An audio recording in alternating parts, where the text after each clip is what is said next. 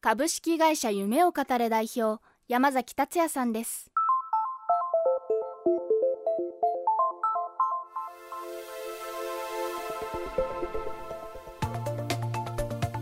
未来授業。今週の講師は二郎系ラーメンを提供するラーメン店株式会社夢を語れ代表取締役社長山崎達也さん。若者が夢を語りたくなるようなポジティブな空間を全国に作りたいと2021年の年末までに47都道府県すべてに出店する仲間を増やすことを目指し現在24店舗で展開準備が進められています。また山崎さんが開業した夢を語れ京都店と女川店では夢を語るとラーメン1杯無料になるという仕組みが話題となり連日行列を作っています。そんな山崎さんが目指すのは個人で生きるという生き方を世の中に加速させること。自由に道を切り開く力を養うため起業家経営者を増やすこと。その手段としてラーメン店の経営が最適だと話します。未来授業4時間目。テーマは一回スタートする経験が人生を自由にさせる。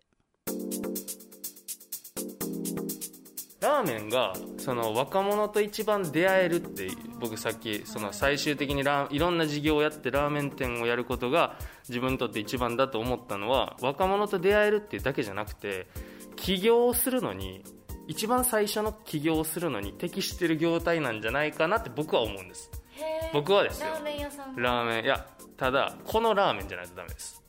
二郎系ラーメンと呼ばれるジャンルなんですけどラーメン二郎っていうええ。僕たちにとってもルーツのラーメンがあってやっぱり今最もそのラーメンというジャンルの中で商品力がある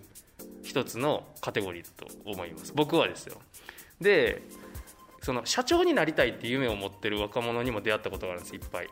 社長になるっていう手段経営者になるのが手段でとにかく自由になりたいですっていう人がいたら僕がいつもおすすめするのは1年間引っ越し屋さんでアルバイトして300万円貯めてその300万円に手をつけずに1年間うちのラーメン屋で修行をしてで1年でラーメンを覚えてその300万円でラーメン屋出したらもう億万長者ですよ。そのその2年間で。もし起業したいとか社長になりたいとかっていう人がいればもううちのラーメンはそのスタートにうってつけだと思います。じゃあそのラーメン店を5年間大行列作ってたくさん黒字出して内部留保が1000万円集まりました。で5年間ラーメン店やってみたけど別に飲食業界とか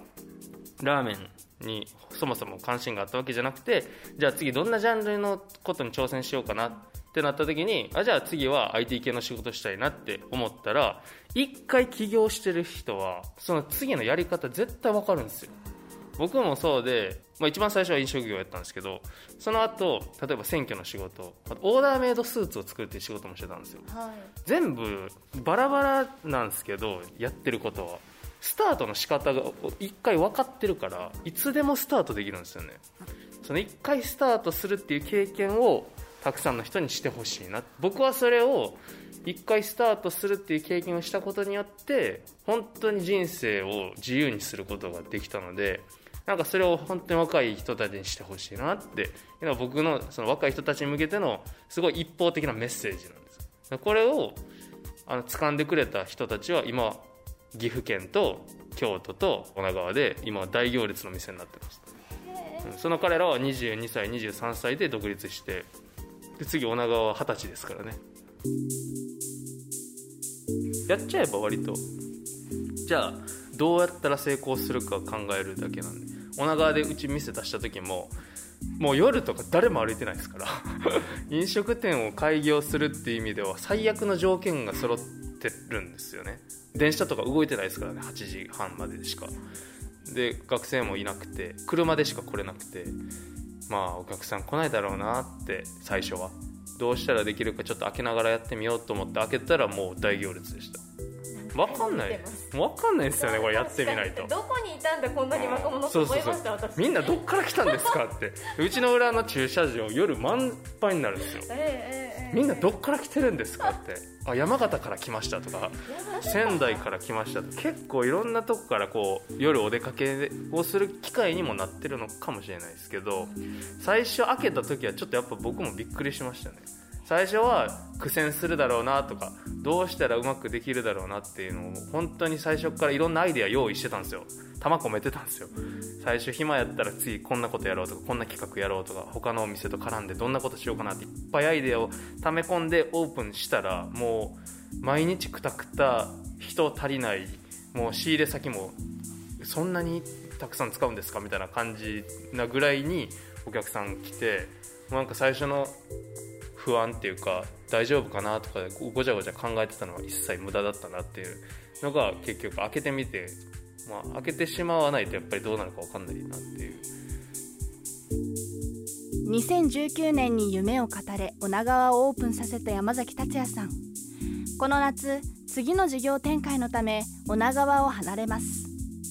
なんかえ正直えポジティブな意味で女川はもう普通に飽きました。はい、でなんかこのままじっとしてても別にもうこれ以上女川でやりたいことあんまないんで釣りもしたし海鮮丼も死ぬほど食べたし蝶々とも飲んだし また来たくなったらほんですぐ来れるんでもう多分この後は東北一円頑張ろうかなってことになるかもしれないです。未来授業。今日の講師はラーメン店夢を語れのグループ代表山崎達也さん今日のテーマは1回スタートする経験が人生を自由にさせる。インタビュアーは高橋真理恵さんでした。未来授業来週は二酸化炭素回収マシンを開発した2000年生まれの科学者村木和美さんの授業をお送りします。